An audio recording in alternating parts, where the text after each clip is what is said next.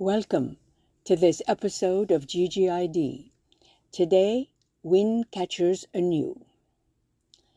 The technology of ancient wind catchers is getting new attention, and that's because they're an efficient and natural way of cooling buildings, which is, of course, of great interest in a rapidly warming world.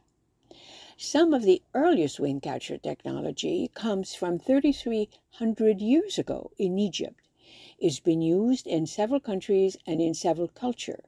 And the one which is receiving much attention since 2017 is in Yazd in Iran because it was declared part of the UNESCO World Heritage Site. The reason it was designated is due to the number of wind catching towers that it holds. The towers are constructed in such a way that they channel the wind and direct it, usually to lower levels. Of course, they did and do cool without electricity or any fuel.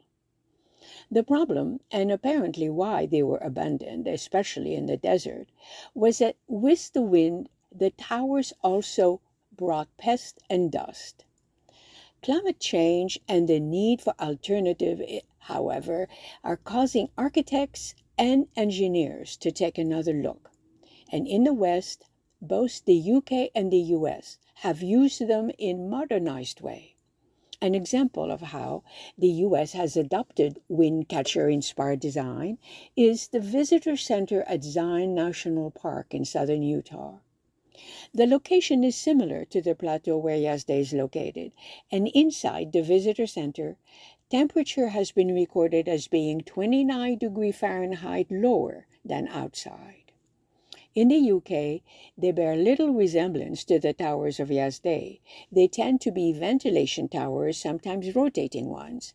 But in between 1978 and 1994, 7,000 variations were installed in public buildings, including the Royal Chelsea Hospital in London.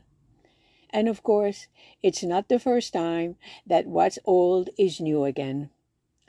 Thank you for listening, and until next time, let's make sure that we do notice what's good out there.